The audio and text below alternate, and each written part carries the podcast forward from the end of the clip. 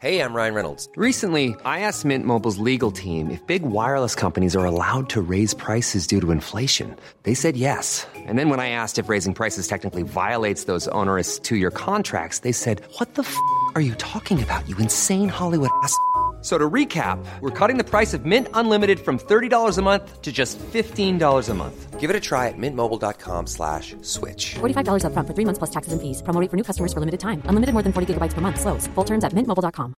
Quality sleep is essential. That's why the Sleep Number Smart Bed is designed for your ever evolving sleep needs. Need a bed that's firmer or softer on either side? Helps you sleep at a comfortable temperature? Sleep Number Smart Beds let you individualize your comfort so you sleep better together. JD Power ranks Sleep Number number 1 in customer satisfaction with mattresses purchased in-store. And now save 40% on the Sleep Number limited edition Smart Bed for a limited time. For JD Power 2023 award information, visit jdpower.com/awards. Only at Sleep Number stores or sleepnumber.com.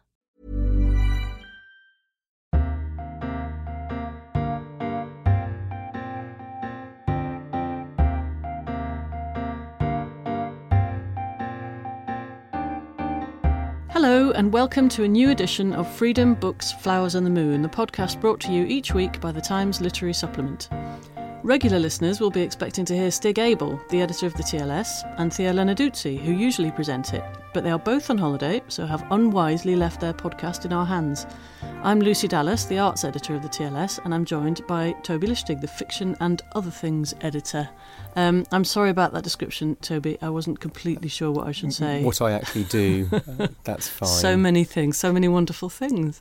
Toby, can I ask you, are you cross at not being on holiday or gleeful at the prospect of having the podcast to ourselves? I think gleeful at the opportunity to launch this this coup on the podcast, a, a semi semi popular coup. I don't know, a, a terribly We'll unpopular find coup. out, only only only time will tell. And maybe later we'll be playing some of our improvised jazz odyssey, which we've uh, been working on this afternoon. Um, if you want to subscribe to the TLS, Google TLS subscriptions and type POD1 in the offer code section, and then you can get six issues for £6. Coming up on the podcast this week, we're going to celebrate the singular vision of Ian Nairn, an architectural missionary who wrote idiosyncratically about great cities, London and, in this case, Paris, and had some surprising conclusions. He called Notre Dame one of the most pessimistic buildings in the world. David Collard, a TLS critic and great admirer of Nairn, will be enthusing with us. We're also going to talk about the birds and the bees. Don't worry, not that conversation, but one about how we think about animals, their rights, their cognition, and how we treat them. With particular reference to a psittacine memoir, Toby made me say this word, so please don't blame me for that one. that that means parrot related. I have a bit of an obsession with those kind of animal adjectives, for which many apologies, everybody. There we go. This is the, the best psittacine memoir you will hear about this week. It's reviewed in the TLS by our own Catherine Morris, the biography editor. And returning to France, Lisa Hilton will join us to discuss how, contrary to what you might have thought, the Marquis de Sade is in fact boring and unsexy.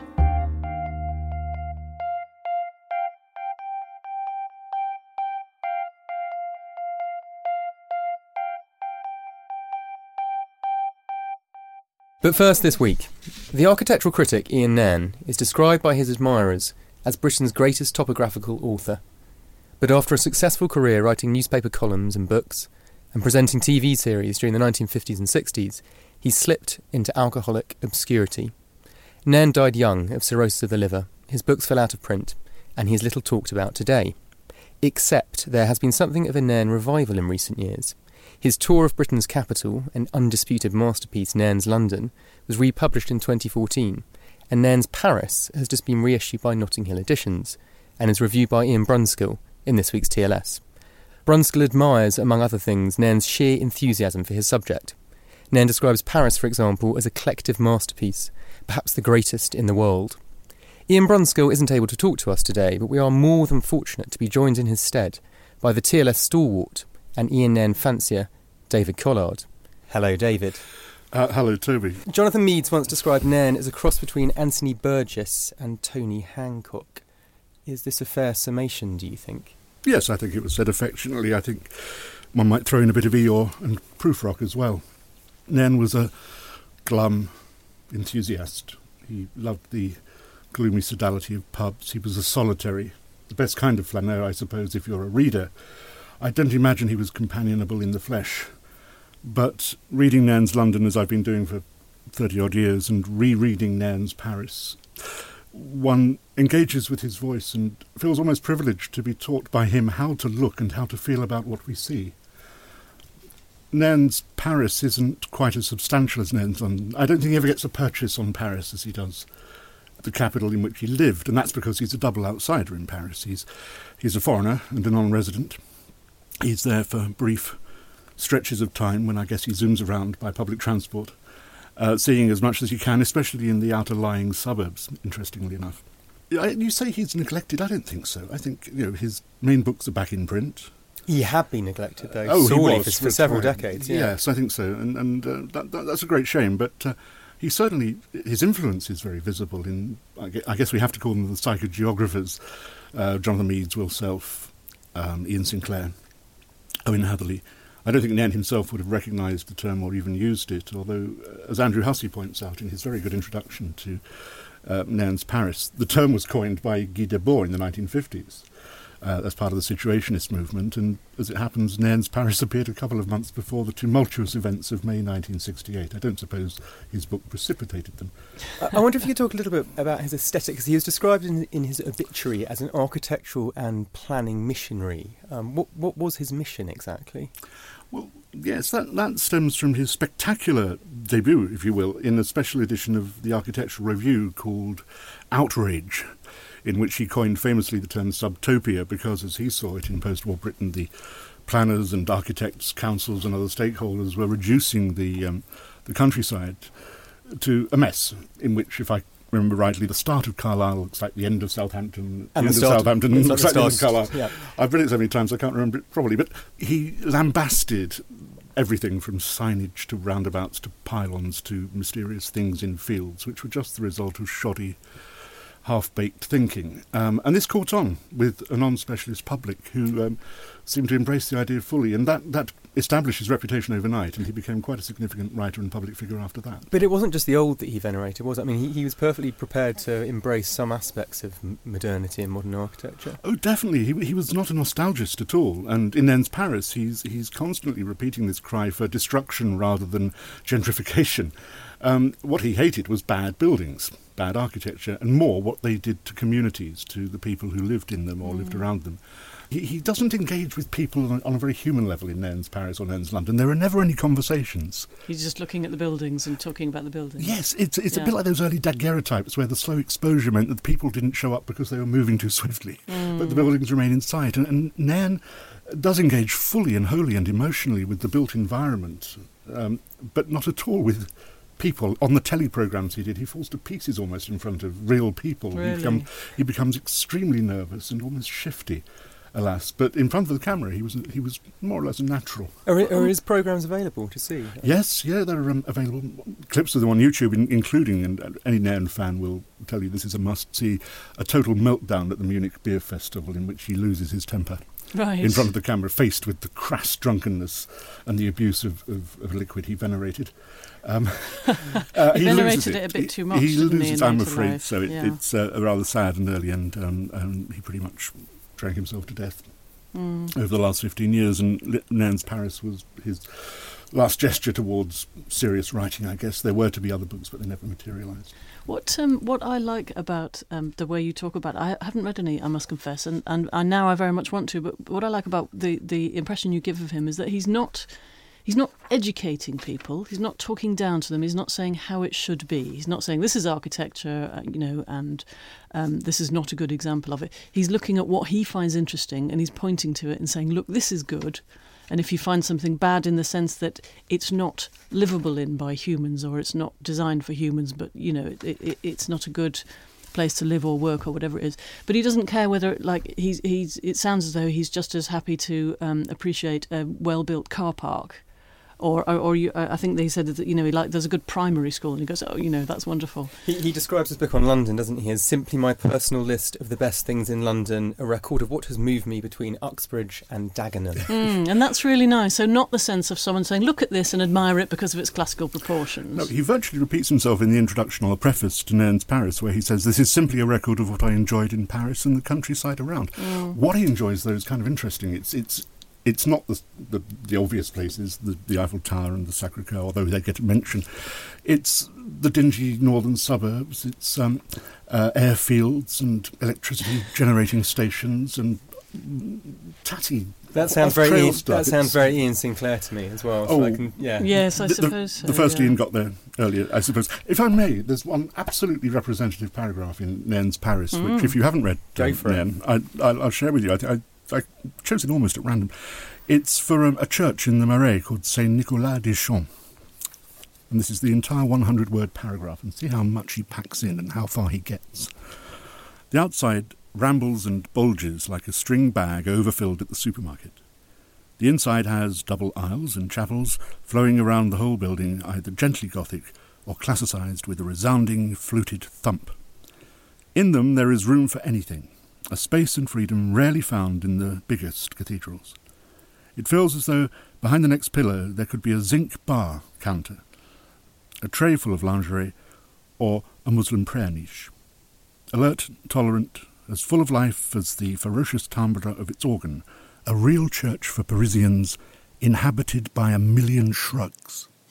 I like those shrugs. That is- I love the shrugs. That's, And, uh, that's uh, wonderful. uh, Again, it's then typically engaging with humanity in the abstract. Yes, A million but, shrugs. but, but not actually one person. But to get in a hundred words from a bulging supermarket bag, It is lovely. which fixes itself in. I've never been to the church. I don't especially want to go to the church because I Well, think, that might be disappointing. Yeah, I think you oughtn't to now. The other thing I like is what he says about Notre Dame, which of course we, we are supposed to sort of admire. And he says, um, what does he say? He says it's one of the most pessimistic buildings in the world. and I love that because there is some sort of a bit Notre Dame, gloomy, isn't You just it? sort of think, oh, Yes. oh gosh, you know, like you're being kind of ground under. he, he does later on, however, allow that N- Notre Dame Cathedral can be fitted diagonally between the struts of the Eiffel Tower. Or the legs, or whatever they're called. the Eiffel Tower. that was one thing to do with it, across before. Yeah. certainly.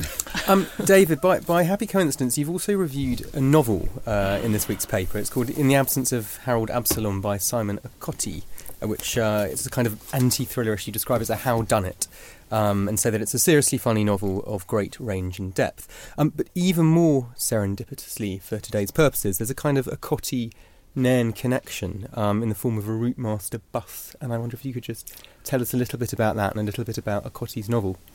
Yes, it is a, a, a very serendipitous connection. The cover of Nairn's London, the original 1966 masterpiece, uh, shows a Routemaster bus, one of London's iconic double deckers, registration CUV217C, and Ian Nairn, the author, is leaning out, looking very pleased with himself, staring straight at the camera.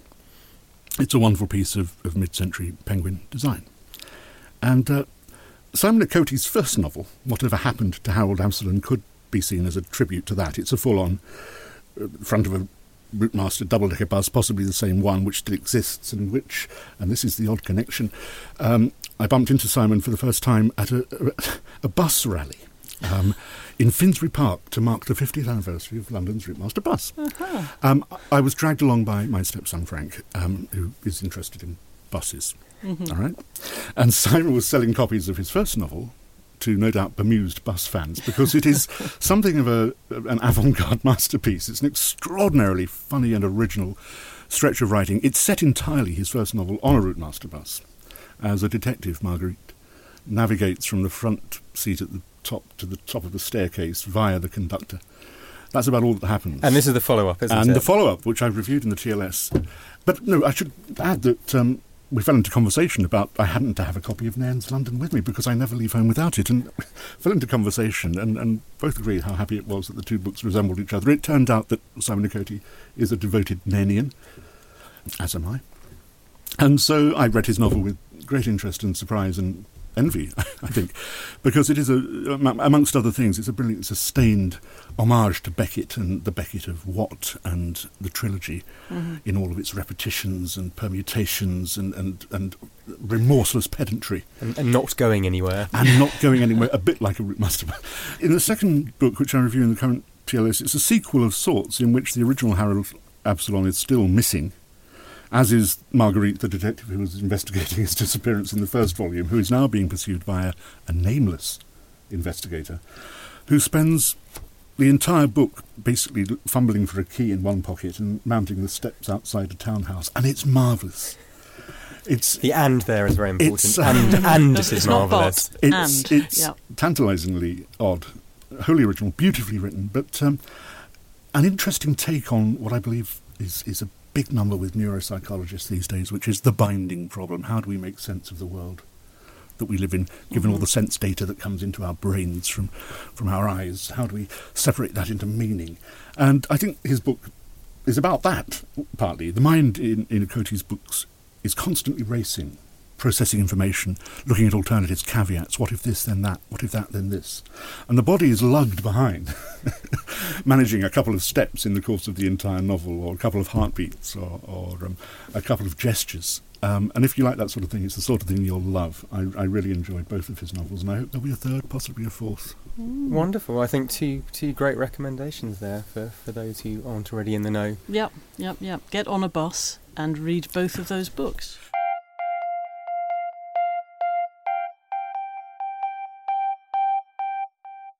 So, we've also been talking about animals quite a lot in the TLS recently. Tim Dee gives us some theories about birdsong this week.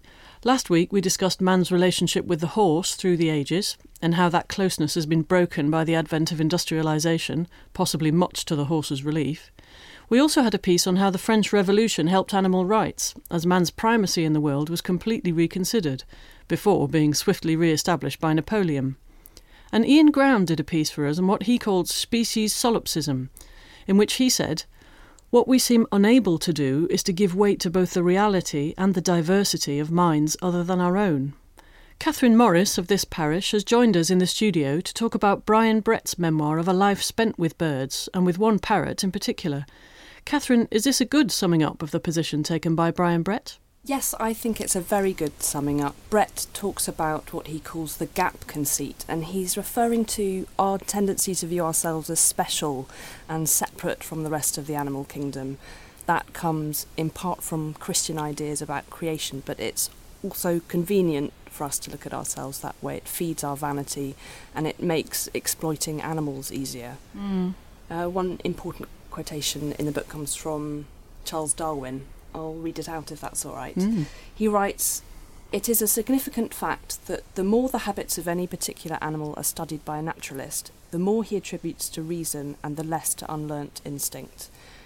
And Brett also makes the point that we assess animals according to our own values rather than theirs. And in fact, there's a good example of this that is mentioned by both Ground and Brett, and that's the story of a horse called Clever Hans, who seemed to be able to solve maths problems. Mm-hmm, yeah. He would tap out the answers with his hoof. This was in Germany in the early 20th century. And it was discovered that he was arriving at the right answer by reading the reactions of those around him. A lot of people lost interest at that point and thought, oh, well, he's not clever after all. Because he can't do maths. He's exactly. not a horse doing maths. Exactly, but yeah. failing to consider how extraordinary it was that a horse was so sensitive to the the behaviour of another species. That he was able to read them and sort of see what was the time to stop. Yes. Tapping his hoof. That's how he was doing it. Exactly. Which is amazingly sensitive. In fact, uh, yeah, and much more sensitive than many humans we might know nobody in particular, but he has these ideas about animals, and that ties in with his ideas about the other, doesn't he? And how mm. other people have thought about the other, and, and why, in particular, he, Brian Brett, came to be thinking about this sort of thing. Yes. Um, Brian Brett was born in 1950 with a condition called Kallmann syndrome. It's a genetic hormonal condition. It meant that he appeared androgynous and had various uncomfortable symptoms, sore bones, unstable moods, and the condition had only recently been discovered so he was a sort of medical curiosity. He was also an outcast at school, and he says that he became a target for bullies and rapists. Mm. And at one point, he himself became a sort of bully. He was quite volatile. This was when he was being given testosterone, um, excessive testosterone. For his condition. Yes. Yeah. But he soon checked himself and became very interested in empathy and in how we treat the other. Uh, another strand in this is the fact that he has always been hypersensitive to atmosphere and other people's emotions and mood. He thinks, in fact, this may be part of his condition Mm. and it enables empathy. You link this um, idea of otherness or othering, I think he calls it, to, to morality itself. And there's, there's a great quote from Schopenhauer, which I think Brett himself quotes, saying, Universal compassion is the only guarantee of morality, which I think seems to be a, a lovely way of putting it. Yes, he does make the point that othering, treating another group as alien, it's a it's a complex issue. It's present throughout the animal kingdom, but we, we are able to examine it and look at its negative consequences.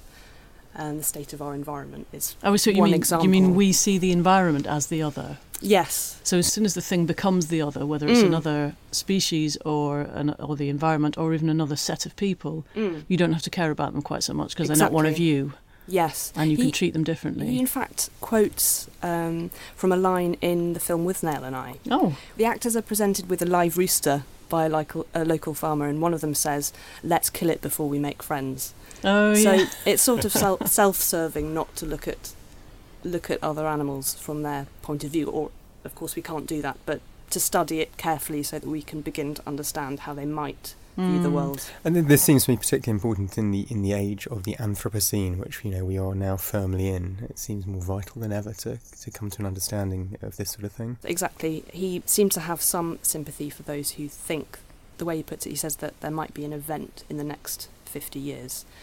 So he's worried not, that. not a good event. Not a good Not like a party or A happening. yes. a bad event. He does think that we're, we're good at dodging the dooms we create. I think that's the way he puts it. Um, but he certainly thinks we're in a very serious position. So Mm. is it an optimistic book then, in that sense, or, or is it are we just left with the, the doom of the event to look forward to? Well, he's, he said it's inspired by hope. He has, yes, relentless hope. But he thinks that making ourselves look at the animal kingdom in a different way will help us to stave off something terrible. We have to mention, I think, the real hero of the book. It sounds as though we Brian Brett is the hero, but actually, the real hero of the book, as you tell it, is an African grey parrot called Tuco. Yes. Well, Brett was always very interested in birds. As a child, he had a canary and he looked at baby barn owls in the nest and that sort of thing. And about at the age of about 35, he decided that he'd like to buy a parrot and he scanned newspaper adverts and that sort of thing. Um, and eventually, he was introduced to a five year old African grey named Circles. And the bird's owner had to give him up because she had a new partner and Circles had taken violently against him. Right. And Brett describes their first meeting. He writes that he marched up my arm to my shoulder and cocked his eye at me as if he were reading my mind. And he goes on to say that Circles was way too sucky a name. this which is, is, this is is a fair point. This is after he's dive bombed his cats and things like that, and, and done things like knock things off a surface in order to hit the dog and, and things oh, like that. really? Um, Excellent. and in the course of the book, Brett describes in some detail what it's like to live with an African grey parrot. I could read a bit from the review. if do that do helps. tell us some of what he says because it's so it's so lovely. Ha- ha- have, have either of you ever lived with an African grey parrot, by the way? I have we- not lived with an? African grey parrot. I haven't, but my dad had one before my time and has talked about it a bit. Have you, Yeah. Toby? No, no, I've n- n- not not yet. I thought you were about to tell no, us a no, no, wonderful no, anecdote. No, no, but no, no. I, was that's just, it. I was ju- I was just curious. Sorry. Do go on. Uh, so I'll just read a little bit from the review um, to give you a sense. Tuco sometimes invents fake opponents, suddenly flying into wing flapping attacks at the unseeable or whipping round when he thinks a foe is sneaking up on him.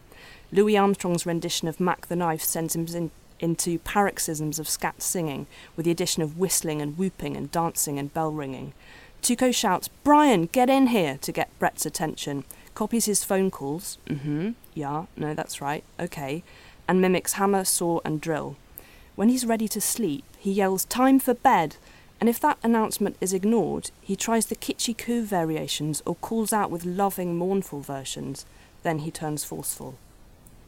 So that just gives you a sense of his his personality and his manipulative techniques. Range of emotion. yeah, and I love him going, Brian, get in here. Yeah. There's another bit when, or something about that he can sort of tell if, if, if Brian and his wife are brewing an argument. Mm, he seems to be able to read body language extremely well. Yeah, so he sort of starts intervening early on and joining in with the argument. Yes, joining in a bit, shouting a few insults, And that then- kind of thing. Yeah, yeah, and so then after a bit they can't they can't really argue because they're laughing at him too much. Yeah. Um, and it sounds they're lovely stories, and they're all. I mean, this is all true. Um, and it, t- sounds as though this kind of might risk seeming kind of cute, and you know, isn't it funny what parrots say? Um, and Brett calls the memoir dangerously egocentric, but you you didn't find it dangerously egocentric, is that right? Um, well, Brett wanted to write about Tuco in their 25 years together. That's what he started with. And he says that he writes in order to find out what he thinks. And it is quite a meandering book. It's inspired by the wanderings of his own mind. So it's self centered in that way. Also, it doesn't have the rigour of a, a scientific book, it doesn't have footnotes, for example. Mm. But it draws on both personal experience with animals and quite a wide range of secondary sources. And in spirit, it's very generous. Um, and it's noticeable that in, in those parts where Brett is writing about himself, he's very open about things from his past that he's ashamed of, for example. Mm-hmm. Um, he mentions torturing frogs as a child and Hmm. killing a robin with a bow and arrow. And he writes at one point, I've got it here. Um, over the years, a few doors kicked in and chair throwing rages have made me m- notorious in the literary scene. Though I've re- though they've retreated into the past, I haven't wrecked a room in decades. So the book isn't it's not an ego trip. He's got perspective, and really his message is get over yourself. Humans are extremely interesting, but so is the rest of the animal kingdom. Brilliant. I can't think of a better message. Get Get, a- over yourself. Get And over yourself, that- get a parrot. Thank you very much, Catherine. Thank you. I, I love the sound of that memoir. It sounds it sounds wonderful. I also came across a great story uh, a couple of weeks ago about an African grey parrot. Um, they sound like the best sort of parrot. Um, this parrot provided key evidence at a trial in Sand Lake, Michigan. Uh, Glenna Duram was convicted of murder, having shot her husband Martin five times in front of their pet parrot, Bud. This is according to a report in The Independent and various other newspapers, so I'm pretty sure it's true. Um, and according to this report, the parrot was able to mimic the couple's preceding argument in both the voices of the husband and the wife. So it was like having a sort of a recorder, like exactly. a tape recorder. and there. in each time it re- re- re- recounted this anecdote, it ended with the words in the voice of the deceased, "Don't shoot." no. This was used in evidence, and it helped to convict the wife of first-degree murder. But how do they know the parrot wasn't in cahoots with the husband? No, the husband was dead. the husband was dead. So, there so go. it didn't avail him at all. Not really. But maybe she didn't really shoot him, but the parrot had always hated the wife and thought, "I'm gonna, I'm, I'm gonna send her down gonna- for first degree murder." In which case, well done the parrot. But uh, there you go. Be careful. Be careful. Be careful what you do in front of your parrot. exactly. parrot. Be nice to your parrots. That's the uh, that's the moral of that story. Very good. Quality sleep is essential. That's why the Sleep Number Smart Bed is designed for your ever evolving sleep needs. Need a bed that's firmer or softer on either side? Helps you sleep at a comfortable temperature? Sleep Number Smart Beds let you individualize your comfort so you sleep better together. JD Power ranks Sleep Number number 1 in customer satisfaction with mattresses purchased in-store. And now save 40% on the Sleep Number limited edition Smart Bed for a limited time. For JD Power 2023 award information, visit jdpower.com/awards. Only at Sleep Number stores or sleepnumber.com. Mother's Day is around the corner. Find the perfect gift for the mom in your life with a stunning piece of jewelry from Blue Nile. From timeless pearls to dazzling gemstones, Blue Nile has something she'll adore. Need it fast? Most items can ship overnight. Plus, enjoy guaranteed free shipping and returns. Don't miss our special Mother's Day deals. Save big on the season's most beautiful trends. For a limited time, get up to 50% off by going to BlueNile.com. That's BlueNile.com. Hey, I'm Ryan Reynolds. Recently, I asked Mint Mobile's legal team if big wireless companies are allowed to raise prices due to inflation. They said yes. And then when I asked if raising prices technically violates those onerous two year contracts, they said, What the f are you talking about, you insane Hollywood ass? F- So to recap, we're cutting the price of Mint Unlimited from $30 a month to just $15 a month. Give it a try at mintmobile.com slash switch. $45 upfront for three months plus taxes and fees. Promo for new customers for limited time. Unlimited more than 40 gigabytes per month. Slows. Full terms at mintmobile.com.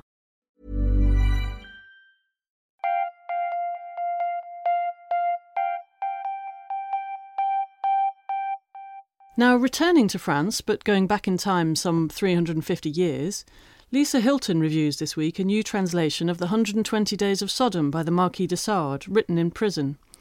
De Sade is known primarily now for inspiring the term sadist and generally advocating libertinage, but you argue, Lisa, that he is really a satirist and that this is how he should be read. Hello, it's nice to be here. Yes, I think that's true. I think anyone dipping into the 120 Days of Sodom in, in search of a cheap thrill is going to be severely disappointed. Um, I think one, one has, has more of a risk of being bored to death than anything else. Um, saw himself very much as, as a moral philosopher and a satirist uh, rather than a writer of erotica or pornography.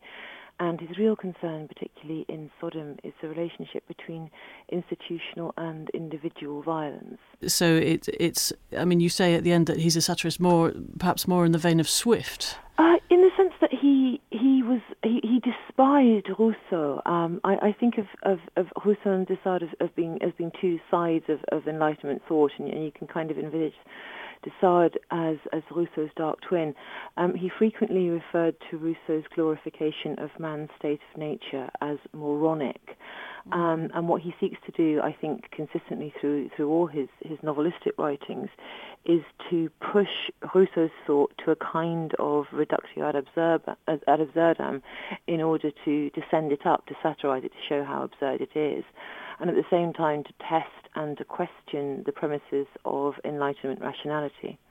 So, if if Rousseau is advocating, um, you know, that that we should all be natural and that man's and what, natural and what decides state, is, is yeah. that actually nature is appalling, nature yes. is vicious, nature Look, is, this is nature. is, is ruthlessly cruel, and Yeah. that civilization is the only thing that can protect us from nature. And the idea that we should obey our whims because they are dictated to us by nature is, is to him appalling, and this is what he sets out to do in uh, in Sodom, where he has the, the four friends or, or conspirators um, attempt to indulge their, their every natural desire.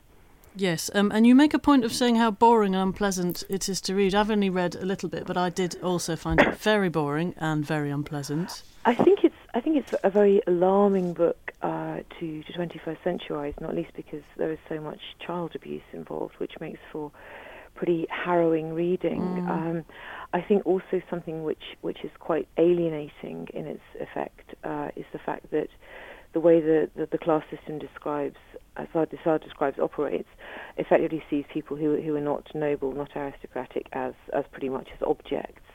Um, but it's, it is incredibly dull. I mean, Yes, um, yeah. when he was, I mean, he spent much of his life in, in prison, and he became obsessed with ritual, with numerology, with a kind of obsessive compulsive counting and numbering. Um, and one sees the, the, the kind of madness of, of the prison wi- within the writings. I mean, Sodom is, is, is really about people going crazy in prison as much as anything else. And no, it, it's, it's not an entertaining read. No, no, certainly not. I, I suppose my question is, what? Why translate it now? Why bother with a new translation? Who's who's the readership?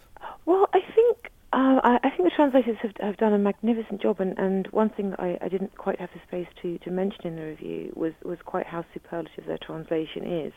It manages to be very funny, very a- accurate, and it captures. They, they've chosen not to, um, to sort of complete or edit a lot of the unfinished sentences, and so one has an, an absolute direct sense of, of how de Sade was writing. Of course, the, the, the book was written on scrolls of paper which were carefully smuggled out of, of the Bastille. Um, but I, I think de Sade is, is still a very important thinker. I mean, I, I'm not alone in this opinion. Some fairly serious people, um, everyone from Simone de Beauvoir to Theodor Adorno, have given their attention to de Sade. Um, and I think as a philosopher, as a subverter of Enlightenment thought, as a counterpoint to our perception of the rationale of the terror, for example, de Sade still has a place. Um, and you, you say in your piece that he's not. You thought of him as just a kind of ancien regime misogynist, and you say, well, he's more than no, that. I, I, I think readers of, of de Sade will be will be quite surprised by the apparent modernity and liberalism of, of some of his views. Um, he believed in equality for women. He believed um, that women should be sexually free. He despised the system of marriage and the obsession with virginity that pertained in the French Ancien Regime. Um, he was also very open and, and straightforward about homosexuality. Um, the idea that that um, one's sexual preferences should should be in any way determinant of one's moral preferences seemed abhorrent to him. So in, he's he's quite a surprising thinker in many ways. Sure, I can see that the uh, the liberal attitude towards homosexuality was extremely unusual. Well, and, and indeed the liberal attitude towards female sexual pleasure. But the liberal attitude century. towards women, what happens in the book is that for, as you say, a nobleman, a judge, a bishop, and a financier go on a kind of sexual rampage using lower class women and children, and most of them end up dead. Most of them, although crucially not all, and in fact the only women who, who do manage to make it out of the chateau alive are the lower class procuresses um, and this is this is where we, we have this kind of rather disturbing meditation on the nature of power. Actually, interestingly, I was thinking of it in relation to uh, Naomi Alderman's book, uh, mm. The Power, the one that won the Bailey's Prize recently, where she discusses what would happen if women had a power that made them physically uh, capable of overpowering men. Um, and the potential for corruption that, that could ensue, for corruption, for depravity, and also for oppression. Um, and reconsidering uh, Sodom today, I was thinking of, of de Sade's procuresses and the way in which he discusses the idea that any individual who's given absolute power may well be intensely corrupted by it. So I think it's what one expects de Sade to proceed in a particular way, and he always surprises one. He he always, he always kind of disrupts the, the predictable path that we expect him to take. Is, is there still not a lot of men dominating women to a, a, horrific extent in this book, or is that partly where the satire is? Well, there's, al- there's also quite a lot of women do- dominating men. Um, I mean, without wishing to go too much into the extremely unpleasant details of mm. it, um, it's certainly not anything that one, one would read for erotic purposes, I think, unless one's tastes were very extreme. Um, there, there is quite a degree of, of um, women dominating men, but of course, de Sade saw women as being the victims of a patriarchal system, and as as we discussed earlier, he wanted to push Rousseau's ideas to their logical extreme. And so, in de Sade, what we we see, yes, we we see men dominating women, which to de Sade is is the natural conclusion of the violently patriarchal system under which women are so dreadfully oppressed. And you say also that he didn't necessarily practice what he preached. No, uh, no. I mean, he, he remarked in, in a letter to his wife that he'd written in the Bastille that although he'd, he'd described many crimes, he'd actually committed none his his crimes were, were thought crimes. They were things he'd imagined rather than things he'd done. Sure, but I, I, well, perhaps I was what I was reading was inaccurate. But I was reading that he was first imprisoned be, precisely because uh, he kind of sexual violence and kind of assault against a well, chambermaid, again, the, which the, the sounds tart, pretty much like what he was talking about. and the Spanish fly. What he did was certainly unpleasant, but it wasn't illegal. Um, the only thing that he did that was actually illegal, supposedly, although there is no evidence particularly either way, was enjoy a homosexual relationship with his valet, um, a crime for which both men were condemned to death in absentia and burned in effigy. Mm. Um, but the idea that, that, that de Sade was was um, a, a murderer, a sadist, someone who inflicted brutal pain on unwilling victims is, is simply historically not borne out. Mm. And in fact, he was imprisoned, as you say, he was imprisoned for so long because that was the lettre de cachet, wasn't it? That was his was, family was saying, let's by, get rid of him. the kind of, of um, tyranny that he sought to expose in his books by um, the, the, power of, of, of, the king to lock up anyone at any time indefinitely and without trial. Mm. Um, and his, his, his own view was very much that his crimes had been committed in his imagination and nowhere else. Lovely. So, um, well, I said lovely. It's not lovely at all. Quite the opposite. So, unpleasantly. yes. So, um, unpleasantly on but he's, um, but it's certainly, it's certainly an, um, a very different way of looking at him than the the kind of usual picture that we're well, given. I, I think that the picture we have of, of de Sade is, is, is, really an inherited stereotype both of, of the Ancien Regime and of, of the man himself. I mean, he's not a pornographer, he's not a sadist, and in fact, um, given the opportunity, um, as I point out in the review, to practice what he supposedly preached during the terror, um, he, he refrained from it. Moreover, he was elected to the National Convention um, as Citizen Sade and was one of the very few suicidally brave people to openly criticize Robespierre Mm. um, for the tyranny into which the French Revolution had descended. So, if one can say nothing else about de Sade, one one can't say that you know he was either a coward or someone who, who was fearful of defending liberty. Lisa Hilton, thank you very much for joining us. It was a pleasure to be with you again. Thank Thank, you. you. very much. Interesting stuff. So, have you read any Lisa? I think I think I've read a little bit a long time ago, and it was very much as Lisa said, horrible Hmm. and and boringly horrible. I mean, the way she talks about it makes him a much much more interesting character. Absolutely. I mean, I think he's one of those authors that I am very, very happy to read about in the TLS, And and slightly less happy about to read in the original, which is, Yeah, you know, which is fine. It's one Yeah. of the one of the many joys and purposes of the paper for which we work. See the plug. I believe it's the Times Literary Supplement available on subscription. Well, that's all the animals, cities, sex, and violence we've got time for this week, I think. Um, so many thanks to Catherine Morris and David Collard and Lisa Hilton. Stig and Thea will be back in charge next week, refreshed and revitalised, so you can look forward to that. Do go to our website, the-tls.co.uk, to see this week's edition of the TLS, which also has a wonderful exchange of views, or what I'm calling it a philosophy death match, though I'm not supposed to, um, between Daniel Dennett and David Papineau about the mind. Two, Uh, two big hitters of the philosophy world. very, very big hitters. Yeah, slugging it out. Uh, and there's also a lovely piece by Stig Abell, which we weren't able to talk to him about because he's on holiday, um, about his grandfather and his memories of Dunkirk. Um, so do read that one as well. And if you feel so moved, tweet the podcast at FBFM underscore podcast with your comments and thoughts. And please review us on iTunes, especially if you enjoyed it. Next week is the 70th anniversary of Indian and Pakistani independence and partition. So we'll have a special section on that in the paper with contributions from novelists and historians. We'll also have Elaine Showalter on Susan Sontag. So it's goodbye from me, And from me as well. and thank you for listening.